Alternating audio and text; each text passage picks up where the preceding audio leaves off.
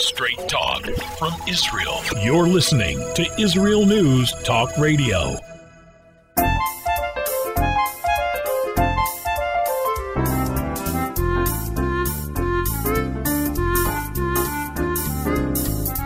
Good morning, good morning. My name is Andrea Simantov, and you are listening to Pull Up a Chair. Pull Up a Chair on IsraelNewsTalkRadio.com. I said it twice because it didn't feel sincere the first time, but now it really is. Just pull up a chair, pull up a futon, pull up a beanbag, and let's get started. We weren't together last week. I thought about it. I thought about it. I was about to beg, and then I realized, you know what? It was Purim. And um, even though Purim didn't take place in Jerusalem, the walled city of Jerusalem, until Friday, the powers that be at Israel News Talk Radio are just outside of Jerusalem, and they were drunk. They were stinking drunk. They couldn't. That's not really true. It's not true. I'm just being a little bit uh, flaky and pointing fingers. They weren't drunk, but everybody was doing their Purim thing. They were off to Megillah reading and it was very nice. Let's have a romper room moment and say goodnight. It is really, they're listening in from the States tonight. And with all these clock changes, it is one o'clock in the morning in the US and in Canada. Either you really get I'm going to read a story about people who get up very early, or you just haven't gone to bed yet. I hope that this show isn't going to bore you to tears. It'll be a, uh, a. Okay, Boker Tov Israel. Happy that you're listening in Australia is with us. Ghana is here this morning. Very nice. My good friends in Jamaica and the United Kingdom is listening in. Anybody else listening in, send me a note, Andrea at IsraelNewsTalkRadio.com. Let me know, and I'm sure that the staff will let us know who is listening in. Apparently, according to the calendar, spring is officially here. Well, I have to tell you, um, the meteor- meteorology service did not get the memo because it is so cold.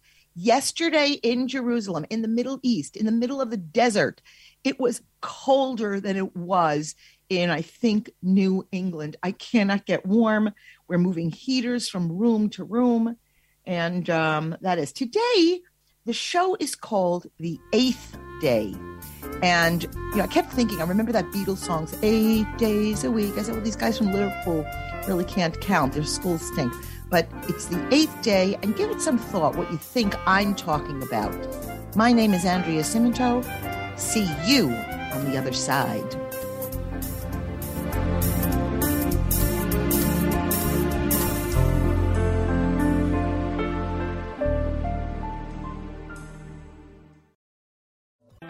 The return of the Jewish people to the land of Israel was prophesied in the Bible thousands of years ago and is coming true today. Shalom. Join me, Josh Wander, on Israel Unplugged. Listen in as we delve into the spiritual and physical aspects of the Jewish return to Zion.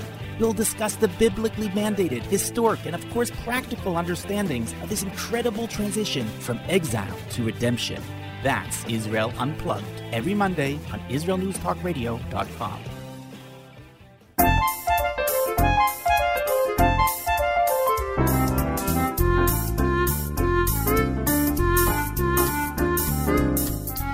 And we're back. Andrea Simantov, pull up a chair on IsraelNewsTalkRadio.com. Just leave your computer connected and on loudspeaker today because if anything you need to know, it will be covered here. Apparently, Germany has joined us this morning, and that is very nice. A good morgen. Did I say that right? A good morgen, a good morgen.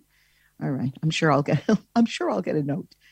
Uh, let's see. So, um, on a person, you know, I wanted to share something a little bit personal, not too personal. I mean, it's not like ugly, it's not like TMI personal, but I'm an early riser, always have been. At a certain point, I remember occasionally, you know, they're trying to change the programming around here. Oh, Andrea, maybe we'll move you to the afternoon. And I pretend that I have all these kind of lofty reasons why the afternoon, because I'm too busy, you know, doing brain surgery, not so much. It's really because I'm alive in the morning. I like when the rest of the world is still sleeping, not the go to bed kind of world, like late at night. I can't. By nine by nine p.m., I am a latke. I'm a potato latke. That's a, a, a potato pancake for you Hanukkah freaks. But anyway, um, I can get up at four every morning, and I'm most productive. So I came across this column, and it was in the Wall Street Journal, written by oh gosh, what's this guy's name? I think his name is Jason Gordon. All right, I'll have to check that out after. But it's very funny. He's a self confessed late night person who changed his whole schedule. And you know, I'm a big proponent of change. You know why we can change? It's our life and it's ours to do. And I really believe in changing for the better, trying to grow in this direction, trying to go in that direction. Because at the end of the day, the grown ups among us, mommy and daddy are not yelling at us and telling us you can't. You know, you want to change your hair to a different color?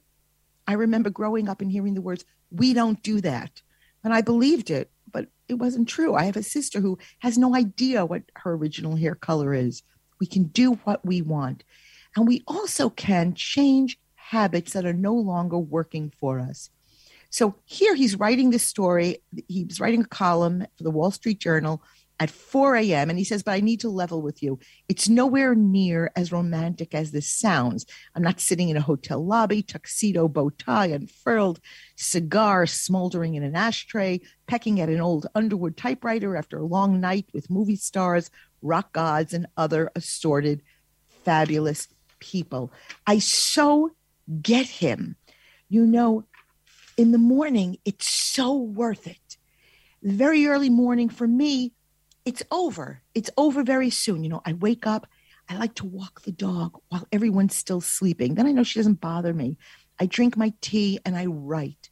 I write my thoughts. I write my blog. I write my book. I then I wake the husband. I drink coffee with him, push him out the door. He goes to synagogue. Then I pray, then I shower, and then the day starts. I edit for three hours. I then eat lunch. I prep dinner. I open up my other business. I cook dinner. And then at night, I collapse and I'm in bed. And you know what? They're fruitful days, they're rich days. And I was thinking about, I called this show the eighth day because, especially when we get to the Torah portion of the show, we're going to talk about being our personal bests. And indeed, how do we start? Is the day after the Sabbath, is it day one? Or is it the eighth day, a culmination of a week well lived and well done? Uh, we're going to thought about we're going to think about that a little bit, giving you some hints. And um, okay, came across this lovely story. Again, I don't even know where I get these things. Um, is a story of four. It was in a story about uh, actually it was somebody posted an obituary of um, the late Rabbi um, Chaim Kanevsky, who was just nifter. He just died, I believe it was not last week. Massive, massive loss. And let me just say this massive loss, not just to the Torah community, not just to the Orthodox Jewish community. I promise you, a massive loss to the world. And somebody wrote, we can apply it to a lot of different things. There's a story of four Israeli paratroopers approaching the Western Wall in Jerusalem immediately after the Israeli army had liberated, uh, re- re- liberated and united Jerusalem in 1967. Those of us who were alive at the time were seeing the splitting of the Red Sea. Anyway, three of the pa- the paratroopers, famous painting, famous portrait, a photograph of the four paratroopers looking up at the wall, and three of the paratroopers were Torah observant, and one was not. Overcome with emotion of the moment, the four soldiers began weeping. One of the Torah observant soldiers turned to his friend, who wasn't observant, and he said, I know why we're crying. The Western Wall means a great deal to us because of our Torah lifestyle. But why are you crying? His friend responded, I'm crying because I don't know what to cry about. A lot of times we feel, we sense, we intuit when we shut off our brains and we just become our souls, we become the human being we are we feel that we're walking parallel to something that's so massive, the key to existence, the key to our being, the raison d'etre of our spiritual lives. So I want to follow this up with something else that came across, and I just posted on my wall, and it's my week's Torah without any rabbinical connection. And it says, if you want to fly, give up everything that weighs you down. I wish I could tell you it gets better. It doesn't. You do. You are what you do, not what you say you'll do. If you get tired, learn to rest, not quit. Don't trade your authenticity for approval. You owe yourself the love you so freely give to other people. Kindness begins with the understanding that we all struggle. Do not give your past the power to define your future. You'll be amazed at what you attract after you start believing in what you merit. Don't wish for it, work for it. My favorite, it's never too late to be what you might have been. To heal a wound, stop touching it. And just because someone carries it well doesn't mean it isn't heavy. Stop trying to calm the storm. Calm you. The storm will pass. You are enough. I'm crying because I don't know what to cry about. Reach down, feel our souls. Okay, let's not do anything. Okay, uh, must mention for those of you who have had your radios off, your Jewish news off, facts, the facts, ma'am, just the facts.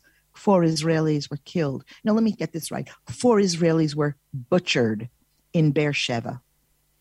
The only good news of the story was that the terrorist was shot dead. There was a stabbing this week, for those of you who haven't heard about it, in lovely Beersheba. Surprise, the attacker was an Arab. He was a Bedouin attacker. And um, his history, I think he had been arrested before revolving door of our prison system. He was arrested. He was let out. He's a teacher, a teacher, a noble teacher. So he's had access to young minds and um, he's dead, but he's already planted his ugly seeds. And for the sake of this show, we will name the victims. Doris Yachbas. She was a resident of Moshav Gilat she was a mother. Rabbi Moshe Kravitsky, a Chabad Rebbe, ran a food kitchen, served others. Laura Yitzchak, a fine, outstanding citizen, and indeed the sister of a police officer who was on his way. And the fourth victim was Menachem Yecheskel. I don't have a lot of information on him, but I will celebrate him by t- saying that everyone who spoke of him said he was a very nice man. One less nice man in the world. I won't waste our airtime in telling you about the local Arab response, the Knesset Arab response, the standard expected Arab response. Okay, that is, I think, the ugly we will do today. Let's see. We have, I want to talk about cancel culture a little bit, but we are uh, running out of time on this one. So before we come back and we talk about cancel culture and we talk about, oh, something fascinating. The only thing I do want to say also about one thing, a matter of pride, quickly, quickly, a matter of pride, before we talk about the flip side of the Ukrainian issue is I did get a nice charge when I saw the Israelis setting up the field hospitals in the Ukraine, and they've already set them up. The field hospitals are ocean open, and amazingly, amazingly, in a land that absolutely is peppered with hundreds of thousands of Jewish ashes, the Israeli flag flies high over a field hospital in the midst of the Ukraine. Jewish doctors, Russian speaking doctors, Ukrainian speaking doctors. Guess what? I'll have more to say about that on the other side.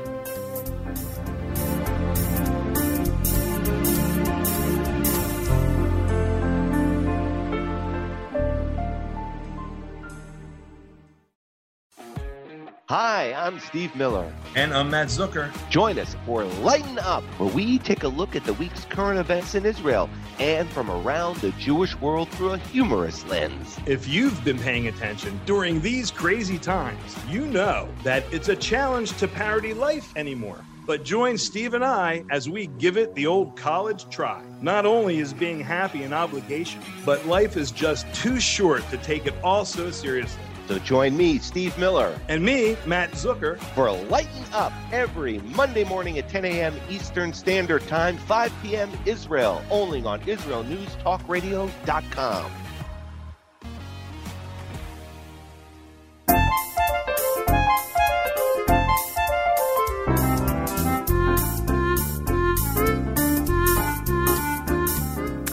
And we're back. Wow, that was a quick break. Huh, wasn't it now? All right, my name is Andrea Simantov, and you are listening to Pull Up a Chair on Israel News Talk Radio.com. You know, I had this thought. Uh, help me with this. Let me know what you think. So, if somebody were to say, you know, what is what is this show about? Is there a theme? Are we trying to um, are we trying to uh, address a certain issue in the world? Yeah, let me help you with that. No, what we're trying to do is be real I think we're trying to stop the clock just a little bit and use this incredible medium, this medium of cyber connectedness to share thoughts.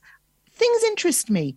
And I sometimes think that the things that interest me could possibly strike a chord with somebody listening in.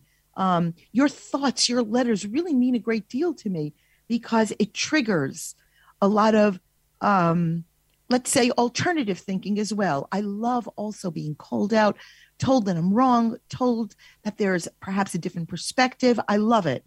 Um, so remember they used to have that show with Robin Leach. He was very loud. Robin Leach, this is it was the life of I never saw it. I'm embarrassed to tell you. For me, it really, I really shouldn't call it I mean, because I never saw it. But I seem to remember yachts, the life of the the lives of the rich and famous. And I realized we can call this show Pull Up a Chair slash Lives of the Poor and Infamous. That's us. Let's just let's just make it real and let's be infamous.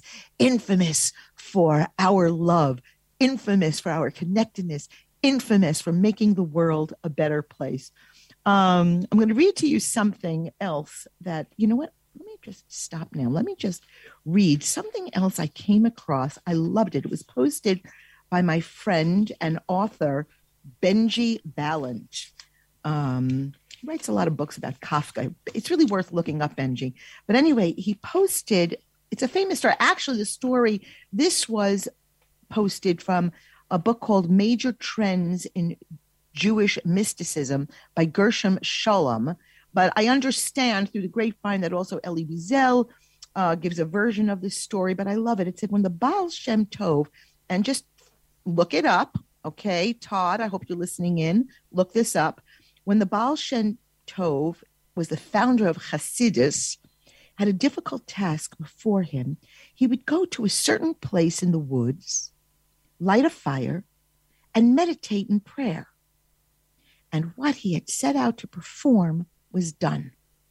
When a generation later, the Magid of Meres, uh, Mezeritch was faced with the same task, he would go to the same place in the woods and say, We can no longer light the fire, but we can still speak the prayers.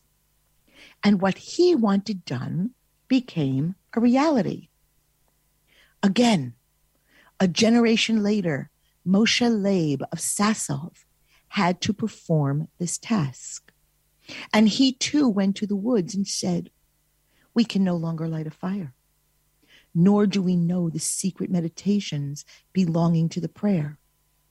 But we do know the place in the woods to which it all belongs, and that must be sufficient. And sufficient it was. But when another generation had passed, and Israel of Rizhin was called upon to perform the task, he sat down on his golden chair in his castle and said, We cannot light the fire. We cannot speak the prayers. We do not know the place, but we can tell the story of how it was done. And the storyteller adds, the story which he told had the same effect as the actions of the other three. What does this mean? It's never, I can't. I didn't grow up religious. I didn't know. My parents were apikorsim. They were, they were um, rebels. They were, they, they didn't, they didn't observe anything. They were defiant. We didn't have the money to belong to a synagogue. I didn't know what kosher was. None of us are exempt. I think perhaps those of you who listened in two weeks ago, I talked about what for me was a particularly holy Pesach. And it was the Pesach of being a teenager, eating what we call chazatreif, not kosher food, not matzah, but indeed chametz, chametz stick of crackers, not kosher wine, no Pesach Haggadah in a hotel dining room, a little dining room in Paris with other Jews, and we pieced together this memory and that memory, and someone knew this bracha, and someone remembered three of the four questions, and someone had the four, and someone knew Dayenu. We weren't exempt.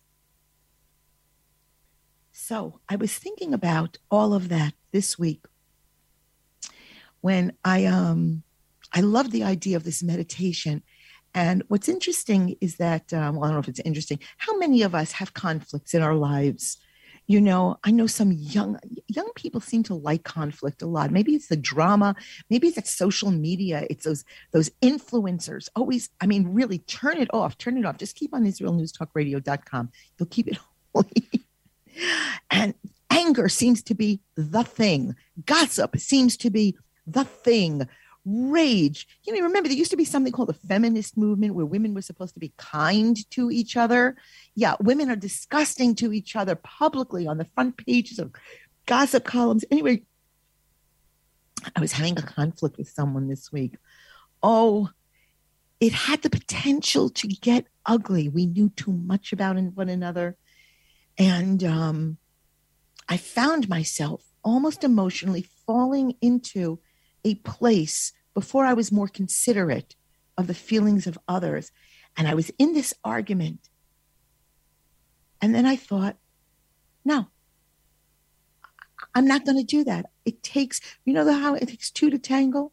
I remember two to tango, not tangle, although that's really quite Freudian, quite excellent. Um, you know, I remember in the in the in the late 60s, early 70s, there was a mantra, what if somebody threw a war and no one showed up? Anyway, I did not want to argue. And this was not easy. It took all of my energy to put aside the right of my position, the okayness of me, the clarity of how correct I was. And I looked at the bigger picture because fighting is a small picture, arguing is a small picture, finger pointing, gossiping. At the end of the day, you still have a dirty feeling in your mouth and your whole body. The big picture is I don't want any more grieve, tension, aggravation, or more tears in the beautiful tapestry of my life and my relationships. And you know what? didn't do it. You don't have to fight. And guess what? You certainly don't have to win. All right. Um, you know I write. you know I write. Anybody who wants to be on my mailing list and receive my columns, blah, blah, blah, blah, blah, let me know, Andrea at IsraelNewsTalkRadio.com. I'll put you on the column. Okay. Pulitzer Prize winner Anne Tyler, one of my indeed favorite writers. Um, I love her writing. There's never a Jew in any of her stories. And I kind of like that. It kind of frees me. My life is so Jew centered. it takes me to a place. Anyway, Anne Tyler, you might remember her. She did um, Breathing Lessons, one of my favorite books, uh, Patchwork Planet. She's excellent. But anyway, she's talking about culture, uh, culture, uh, cancel culture. And she says if an incredibly talented person has written novels in the 1930s or 40s, and all of a sudden it's, it's discovered that they did something bad, something not wonderful, perhaps we should condemn them in retrospect, but why should we withdraw all of these novels from publications? I was thinking, you know, um, one of my other favorite writers, he doesn't write enough, Wally Lamb. Wally Lamb wrote a book, a very famous book called She's Come Undone. Well, I saw that he was a man, but when I read the book, I said, oh my gosh, this guy has got to absolutely, he must be homosexual.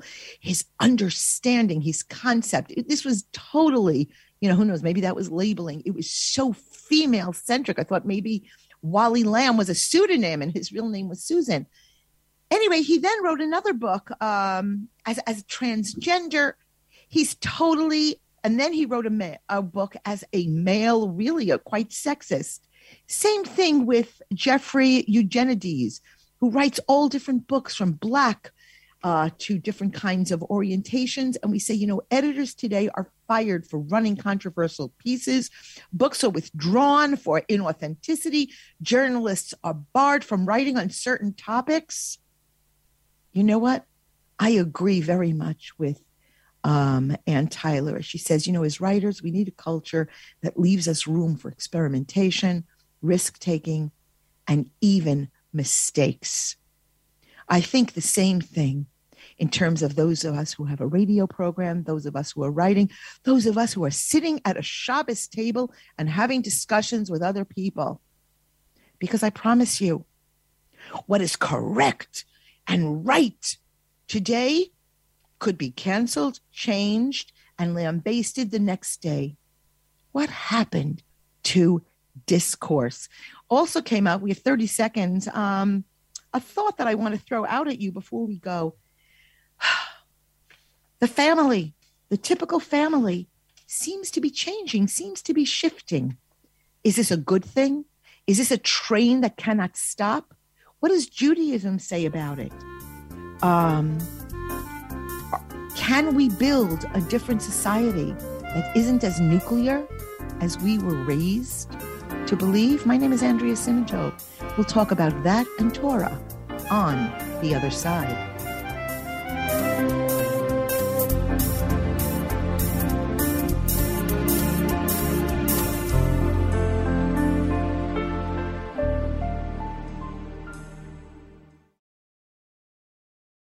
You're listening to Israel News Talk Radio.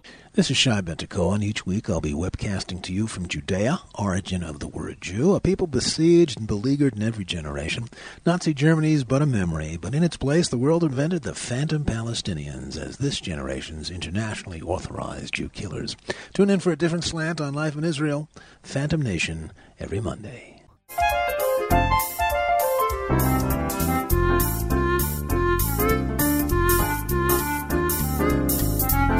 We're back. Andrea Simantov, Israel News Talk Radio.com. I just got notice. This is so exciting. My, some, my mouth comes away from the mic sometimes because I'm overwhelmed. Uh, we also have joining us, we have such a beautiful lineup today, listening live. A lot of you are listening on podcast. Where the heck are you this morning? South Africa? You're not on live. But anyway, we also have, in addition to the other countries listening in that I mentioned, we also have Colombia, Algeria is with us this morning, Norway, the Russian Federation, India, Croatia, and of course, as I mentioned before, Germany. Okay, hold on. Um, all right, here we go. It is so cold out there. So, you know, this is the portion of the show where we go to Torah. I want to share something with you. I have a lot of a lot of things came across my desk some of them are very, very angry, very, very angry with the uh, president of the Ukraine, um, Vladimir Zelensky, uh, who really the world is touting as a rock star.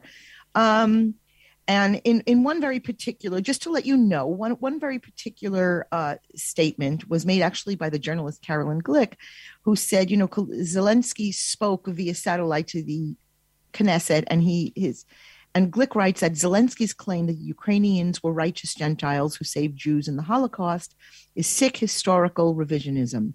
The Ukrainians were active, enthusiastic Nazis. Ukrainian Jewry wasn't annihilated in Poland, but in Ukraine, in the Ukraine by their neighbors.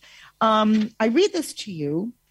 You know, I'm not debating this now, I, uh, because it is absolutely a valid opinion of many people living in my corner of the woods. This is interesting. My computer flipped to something else. Huh.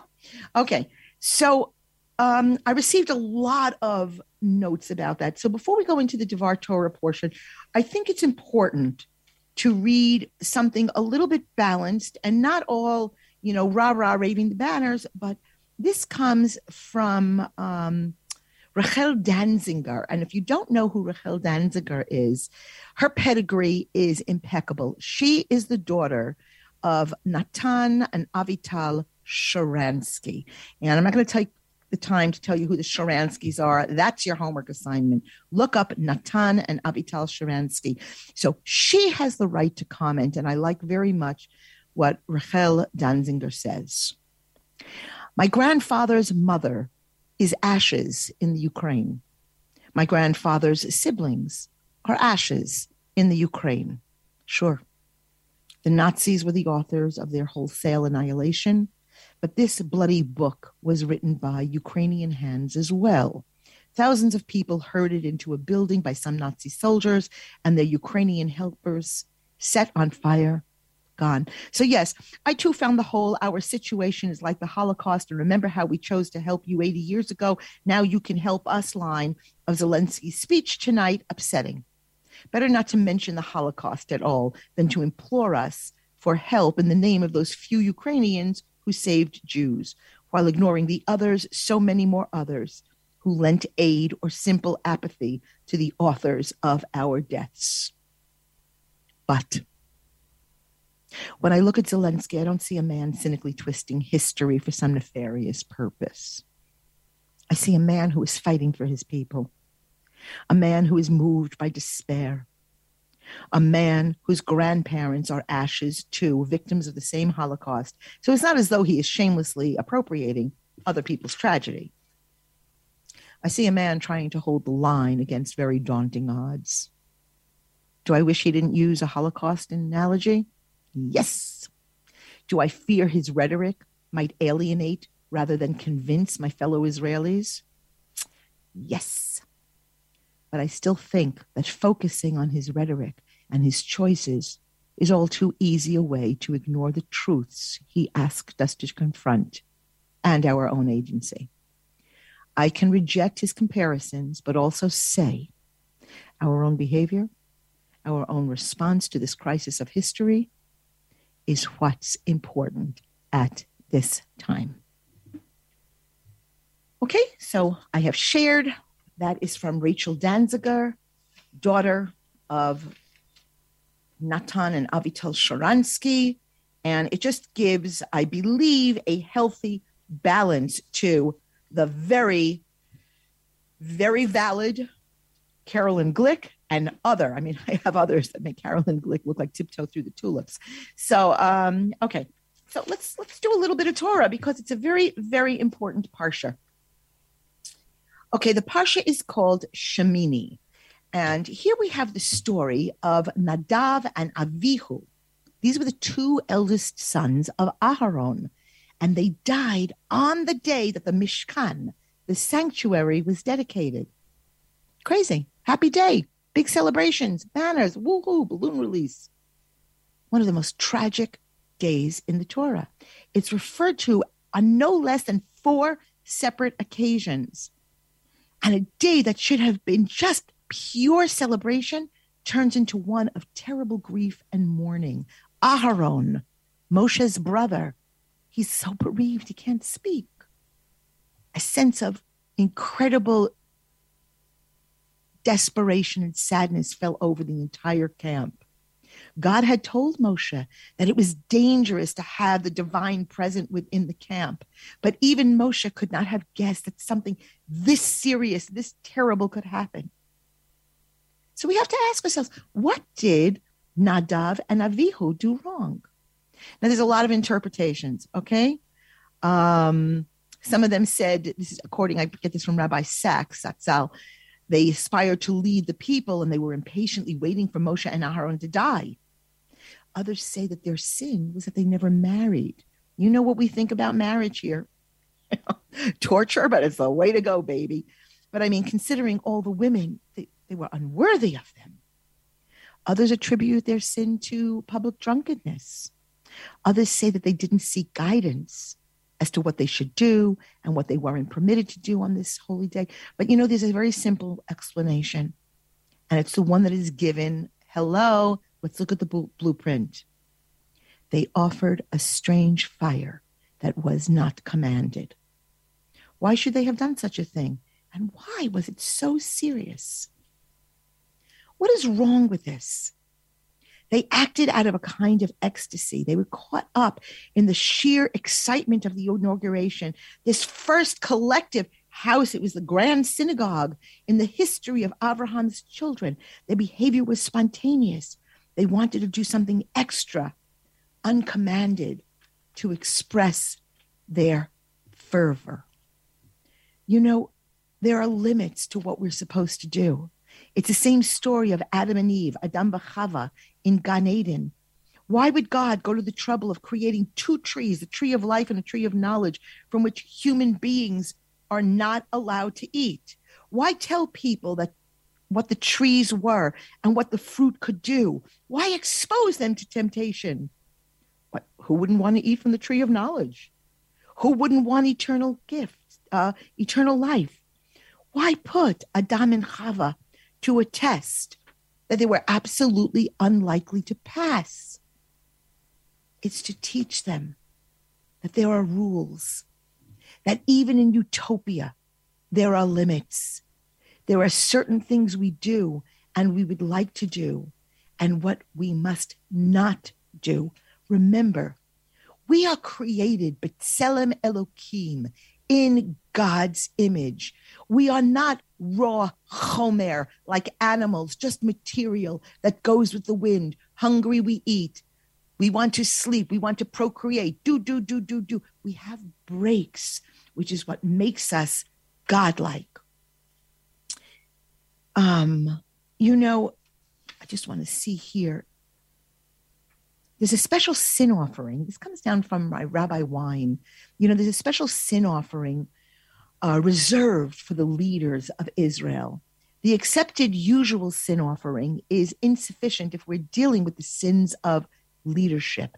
This is one of the key lessons of the Parsha, of the Torah portion. God's justice is personal and exacting. Nadav and Avihu are the prime examples of this truism. If you claim to be a leader, the Torah places great emphasis on the small things in life, on the details, and not only on that grand sweep of things. That's why when we live our personal lives versus our public lives, we're being watched. You know, personal disappointments and tragedies, they're unavoidable. we have a lifespan. For some of it's 80 years, some of it's 120. But nobody gets out of this world unscathed by difficulties, hardships, sadness. You know, the rabbis of the Mishnah, they encourage us to all become students and disciples of Aaron, Moshe's brother, Aaron, the Rodef Shalom, the chaser of peace, and to emulate his ways and his attitudes. We have to learn to appreciate his silence in reaction to tragedy and to be inspired by his resilience and continuity in public service in spite of his personal loss and Greece, grief. if anybody had a right to turn in his resignation, would it not have been Aharon? There's a lesson that's true for us, not only on a personal scale, but on a national one as well. Aaron and his descendants remembered and revered today for their continual blessings and service to the Jewish people. I wish all of us to remember that no matter what our situation is, we'll always attempt to live and be successful on the eighth day. Shabbat Shalom U'Mevorach.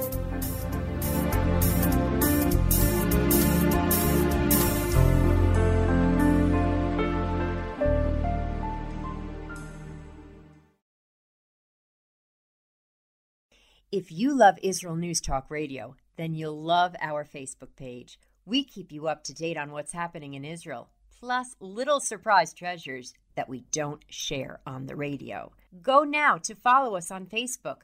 Just look for the Israel News Talk Radio Facebook page and don't forget to subscribe and follow us by clicking on the like button. We post great stuff there that you'll want to share. Israel News Talk Radio on Facebook and Israel News Radio on Twitter. If you're hearing this message, everyone else can too. Advertise with Israel News Talk Radio and get your message out to people. We'll build a personalized package for you. Contact advertising at israelnewstalkradio.com. Straight talk from Israel. You're listening to Israel News Talk Radio. Hey, this is Jake in Anchorage, Alaska, and I love listening to all the super interesting interviews and up to date information on what's happening in Israel. Hello, this is Anna King, originally from London, now living in Israel. And what can I say? Israel News Talk Radio is my cup of tea. My name is Bhaskar. I'm from India, and I love listening because you get to know the truth and wonderful voices from this lovely country. Mom! Okay, wait a minute. Hi, this is Chava Dax, and I'm calling from the rolling hills of Ma'ale Adumim, just north of Jerusalem. I always listen to Israel News Talk Radio to get all the latest news and commentary and to keep me up to date every day. This is Sarah Dax from Ma'ale Adumim, and I'm 12. I wish Israel News Talk Radio was boring so my mom wouldn't listen to it all the time. Mom! You're listening to Israel News Talk Radio. News, opinion, and more. You're listening to Israel News Talk Radio.